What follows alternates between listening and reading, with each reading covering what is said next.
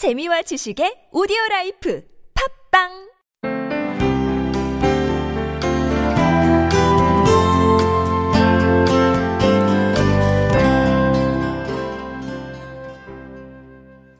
요한복음 15장 5절에서 7절까지 말씀 에, 저희들이 어, 한 목소리로 같이 읽었으면 좋겠습니다. 내 안에 아니, 나는 포도나무요. 너희는 가지라. 그가 내 안에 내가 그 안에 거하면 사람이 열매를 많이 맺나니 나를 떠나서는 너희가 아무것도 할 수 없습니다. 사람이 내 안에 거하지 아니하면 가지처럼 밖에 버려져 마르나니 사람들이 그것을 모아다가 불에 던져 사르느니라. 너희가 내 안에 거하고 내 말이 너희 안에 거하면 무엇이든지 원하는 대로 구하라. 그리하면 이루리라. 아, 예. 아멘. 한번 기도하겠습니다. 하나님 아버지, 우리가 예수님을 알아가는 여행 어, 일곱 번째 시간입니다. 나는 어, 생명의 떡이요라고 말씀하셨던 주님께서 오늘은 주님이 나는 포도나무라고 말씀하실 때 저희들이 그 뜻을 한번 새겨 듣게 하시고 또 우리와 주님과의 관계가 어떠한 관계인지를 알게 하셔서 우리 인생 가운데 가장 소중한 믿음의 결정, 인생의 결단이 있게 하여 주옵소서. 예수님 이름으로 기도합니다. 아멘. 요한 세바스찬 바하 곡을 첫 곡으로 연주해 주셨는데 아 파블로 카잘스가 온 것 같았어. 나는 그 곡이 카잘스가 이렇게 발굴한 악보를 새로 이렇게 발견한 건지 몰랐는데 이 바하가 곡을 작곡하고 나서 마지막에 서명을 할 때 자기 곡의 끝에 요한 세바스찬 바하라고 서명하지 않았습니다. 그는 늘 SDG라고 서명을 했어요. 솔리 데오 글로리아의 약자입니다. 오직 주님께만 영광을 드린다고 하는 서명을 남겼어요. 당대의 음악까지만은 그는 음악적인 재능이 누구로부터 비롯된 것인지를 알았던 사람이죠. 여러분, 인간이 조금만 재능이 드러나고 내가 조금만 돈을 벌고 성공하면 우쭐대지 않습니까? 내가 남보다 좀 한 걸음 앞서가고 남보다 좀 낫다고 생각이 되면 으쓱으쓱 하지 않아요? 알아주지 않으면 섭섭하고 또 남들한테 그저 나를 과시하고 드러내고자 하는 게 우리 속성 아닙니까? 그러나 사실 이 인생 가운데 거장들이 될수록 인생의 깊은 경지로 가면 갈수록 그 사람들은 모든 것이 나로부터 비롯되지 않았다는 걸 깨달아가는 인생이에요. 비록 신앙이 없더라도 사람들이 성숙한다는 건 마치 벼가 익으면 고개를 숙이듯 그렇게 사람이 겸손해진다는 거예요. 그러나 진정한 겸손, 인생의 진정한 감사, 이런 것들은 사실 하나님과 인간과의 관계에서 비롯되는 것입니다. 우리는 절대적 기준 앞에 서지 않으면 늘 상대적 기준에 시달리는 사람이에요. 그래서 늘 우리는 끊임없이 비교하는 것이죠. 나보다 좀 잘난 사람 만나면 왠지 열등감이 좀 들고 사람들이 좀 주눅이 들고 나보다 좀 못한 사람 만나면 내가 좀 그래도 나은 것 같이 보이고 순식간에 우리는 우월감에 사로잡히는 존재 아닙니까? 그래서 늘 우리는 만나는 사람마다 저 사람이 나보다 좀 낫나, 나보다 좀 못하나, 저 사람은 누군가, 여기에 관심이 있게 마련이지만, 그래서 늘 이 잔머리 굴리느라고 피곤하고 힘든 인생을 사는 거예요. 그러나 진정한 쉼은 어디서 비롯되느냐? 그건 우리가 절대적인 존재 앞에 설 때 그렇다는 것입니다. 비교할 수 없는 존재. 그분 앞에서만 우리는 진정한 겸손을 우리가 발견하게 되고, 아니, 내가 누구인지를 알게 되는 것이죠. 그래서 바하처럼 그렇게 내 모든 것, 내 인생의 모든 이 업적이라고 사람들이 평가해주는 이 모든 것들이 하나님으로부터 비롯된 것이라는 것을 자각하고 그리고 그분께 모든 것을 올려드린 것이죠. 그렇습니다. 인생 살아갈 때 우리가 모든 것 준비해야 합니다. 하나에서 열까지 내가 준비해야 돼요. 우리 전지현 자매나 장주혜 자매 오늘 피아노 반주를 하건 첼로 우리가 연주를 하건 하나에서 열까지 곡을 고르고 내가 연주하고 끝없이 연습하고 악보 없이 연습할 수 있도록 그렇게 연습을 하고 그렇게 본인이 이게 공연을 하거나 리사이틀을 할 때 얼마나 많은 연습을 하겠어요. 그러나 죽을 만큼 내가 연습하고 내가 준비하지만 마지막 준비란 무엇입니까? 이 모든 것이 나로부터 시작되지 않았다는 거예요. 그 깨달음이 있을 때 인간은 실패해도 자유롭고 성공해도 자유롭습니다. 그게 없으면 실패하면 그냥 코가 석자요. 성공하면 조금 우쭐거리고 교만해져서 어느 순간 다시 자기 덫에 걸리고 마는 인생이 되는 것이죠. 오늘 예수님께서 나는 누구다라고 선포하는데 이 중요한 선포, 마지막 선포는 나는 포도나무라고 말씀하십니다. 이때까지 우리가 살펴본 주제는 나는 생명의 떡이다. I am the bread of life. 나는 세상의 빛이다. I am the light of the world. 그렇게 선포하셨어요. 나는 양의 문이다. I am the gate of sheep. 나는 선한 목자다. I am the good shepherd. 나는 부활이요 생명이다. I am the resurrection and the life. 나는 길이요 진리요 생명이다. I am the way, the truth, the life. 이렇게 선포하셨습니다. 여러분들이 들은 이 영어 단어건 우리말이건 언어 것 하나 그게 종교적인 언어가 있습니까? 그 모든 예수님을 설명하는 단어들은 오직 생명이요. 오직 이 땅 가운데 우리를 살아가게 하는 모든 요소들이라는 것입니다. 떡이 됐건 빛이 됐건 문이 됐건 목자가 되었건 그 모든 것들은 우리가 숨쉬고 살아갈 수 있도록 하는 생명 그 자체라는 거예요. 그래요. 하나님은 생명이고, 하나님은 사랑이고, 하나님은 빛이세요. 그분을 종교로서 먹고, 만들어서 먹고 사는 사람이 이 땅 가운데 아무리 많아도, 그건 그들만의 세계에서, 그들만의 비즈니스 용어일 뿐이에요. 교황에 와서 그렇게 사람이 많이 모이면 신기해 보입니까? 그분은 지금 종교 통합의 선봉에 섰어요. 그분은 그 로마 교황청 입장은 예수님이 다시 오신다는 재림설을 부인합니다. 그리고 종교는 통합돼도 그만이에요. 통합돼야 되겠죠. 그러나 예수님께서는 이 땅 가운데 내가 종교를 하나 창시하러 온 분이 아니라는 것입니다. 예수님은 기독교의 수장이 되기 위해 오신 분이 아니고 그분은 기독교의 창시자가 아니에요. 예수님을 기독교로 만들어서 그게 로만 캐톨릭이 됐건 프로테스탄트가 됐건 무슨 어떤 교판 교다가 되었다고 하더라도 예수님은 거기 갇히지 않는 분이에요. 예수님이 이 땅 가운데 우리를 자유케 하러 오신 분이에요. 유대교라고 하는 종교로부터, 성전이라고 하는 제도로부터, 예배라고 하는 형식으로부터, 무덤이라고 하는 죄의 삯으로부터 우리를 온전히 자유케 하러 오신 분이에요. 마지막 오늘 그분이 자기 자신을 설명하는 자기 선포. 이 선포의 오늘 키워드는 vine tree, 나는 포도나무라는 거예요. 그리고 나를 믿는 너희들은 가지라고 말씀하십니다. 여러분, 우리 예수님과 우리와의 관계는 나무와 가지와의 관계라는 거예요. 그리고 우리는 하나님과의 관계 속에 있을 뿐이에요. 그래 우리가 만약에 예수님이 말씀하신 대로 내가 포도나무고 우리가 가지라면 가지라는 게 할 수 있는 일이 뭐가 있겠어요? 가지의 한 가지 미션은 붙어 있는 거예요.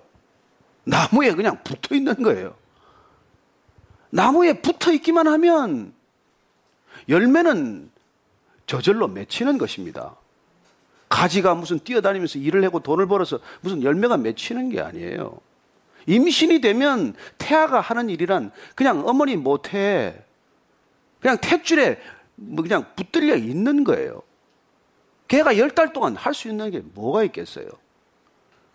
그는 탯줄에 붙어 있는 것 하나만으로 생명이 자라기 시작을 한다고요.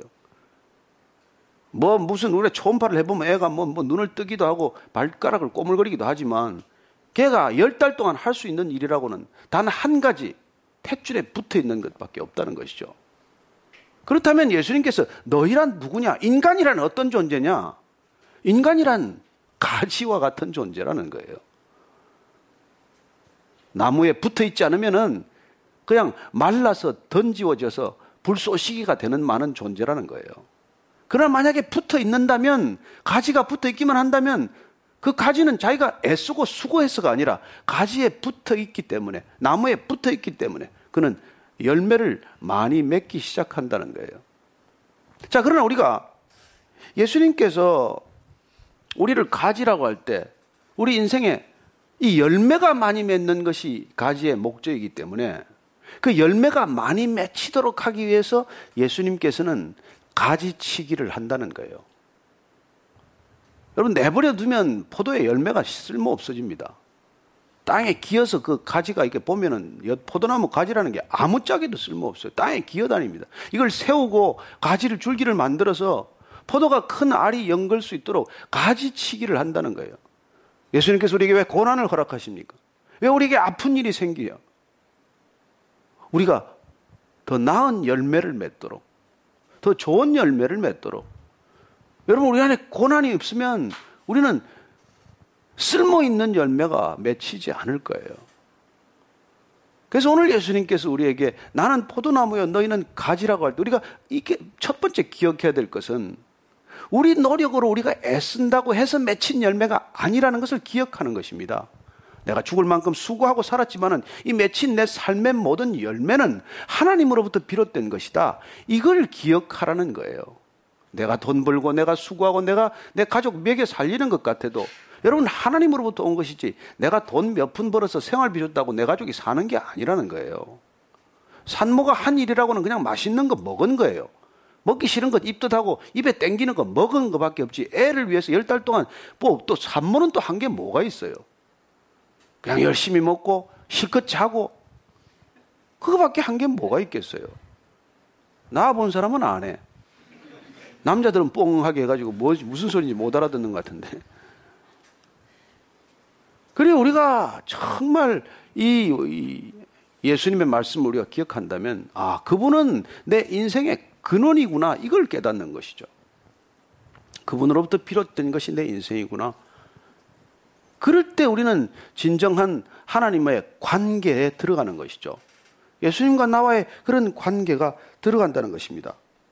그래서 예수님께서는 오늘 너무나 극단적인 표현을 써요. 너희가 나를 떠나서는 아무것도 할 수 없다는 거예요. 여러분 정말로 제가 이게 성악하는 분 몇 분 이렇게 그 여러분들 아마 들어보실 거 배재철 씨라는 분 일본에서 활동을 많이 했어요.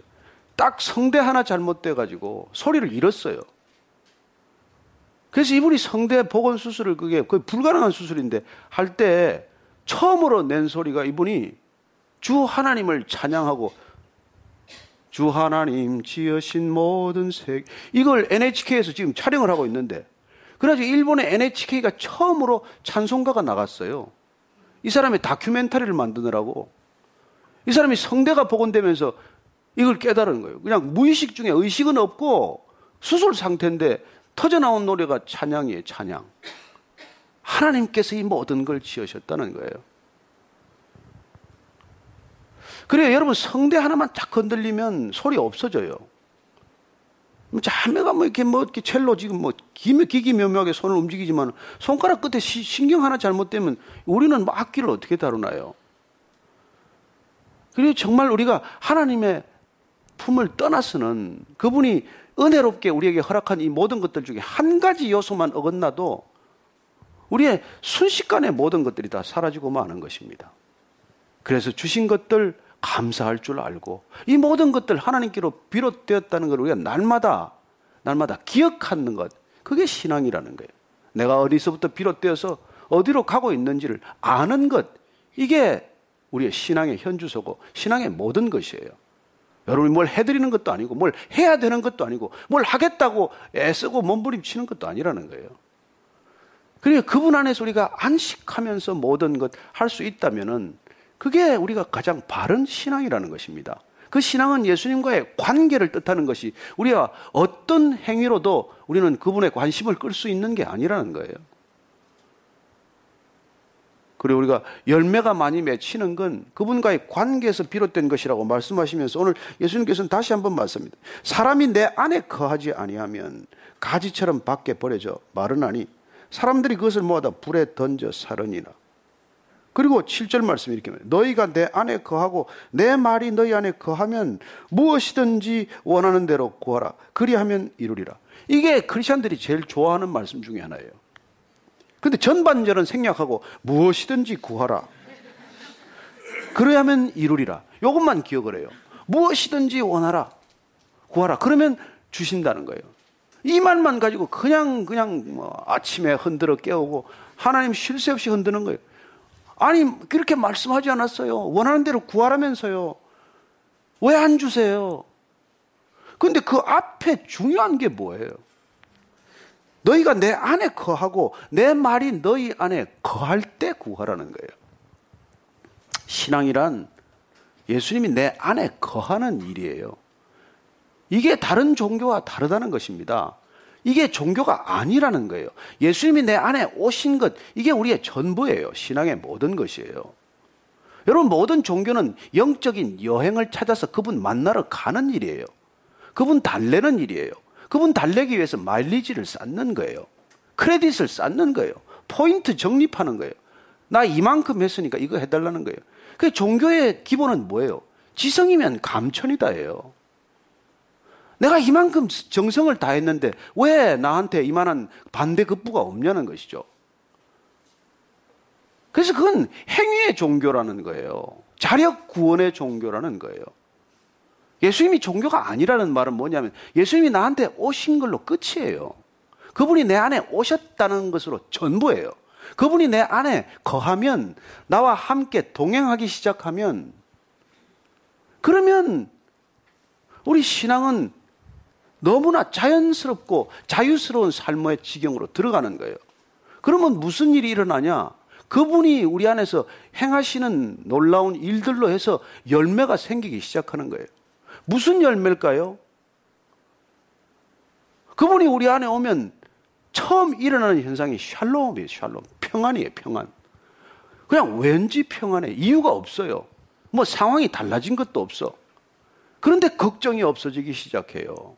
그분이 내 안에 계신다는 증거, 마치 아이가 임신되면 입덧을 하듯이 첫 번째 입덧이라고 하는 신호는 이상하게 평안이 온다는 거예요. 뭐가 된 게 아니에요. 풀린 게 아니야. 상황이 나아진 게 없어요. 그런데 걱정이 없다는 거예요.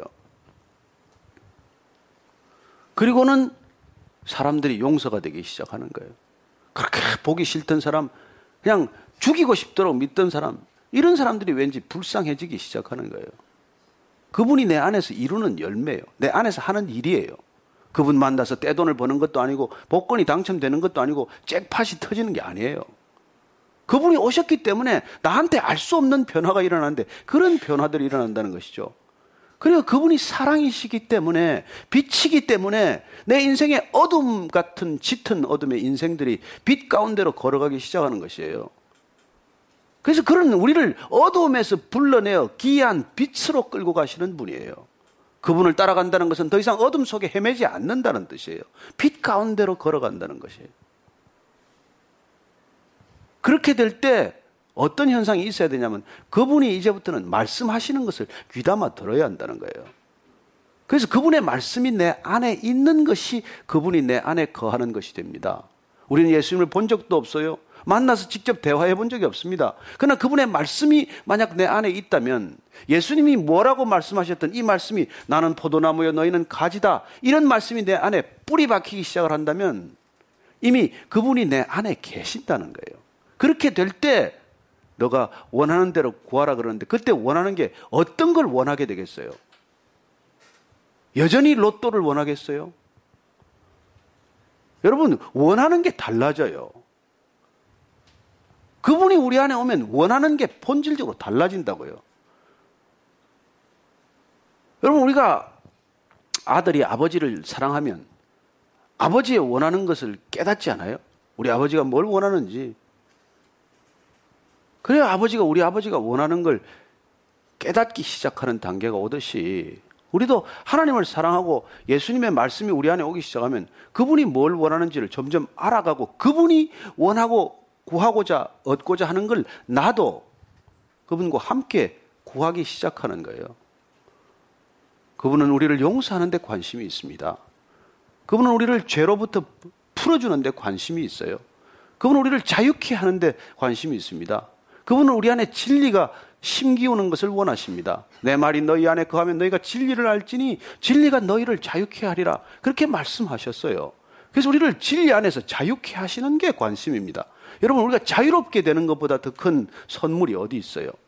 노예와 같은 삶, 탐욕에 묶여 사는 삶, 음란에 어쩌지 못하는 삶, 성공에 질주하는 삶, 남들이 가진 것에 그냥 속이 털어지는 삶, 그런 삶으로부터 자유할 수만 있다면, 여러분, 그것보다 큰 선물이 어디 있어요?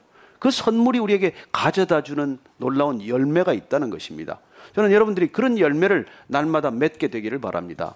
예수님 안다는 것, 예수님 믿는다는 것, 예수님을 알아단다는 것은 세상에서 맺힐 수 없는 열매를 맺기 시작한다는 뜻이에요. 그래서 세상이 원하지 않는 것을 원하게 되고 추구하게 된다는 것입니다. 저는 여러분들이 그런 삶 가운데로 넉넉히 갈 수 있을 것으로 믿습니다.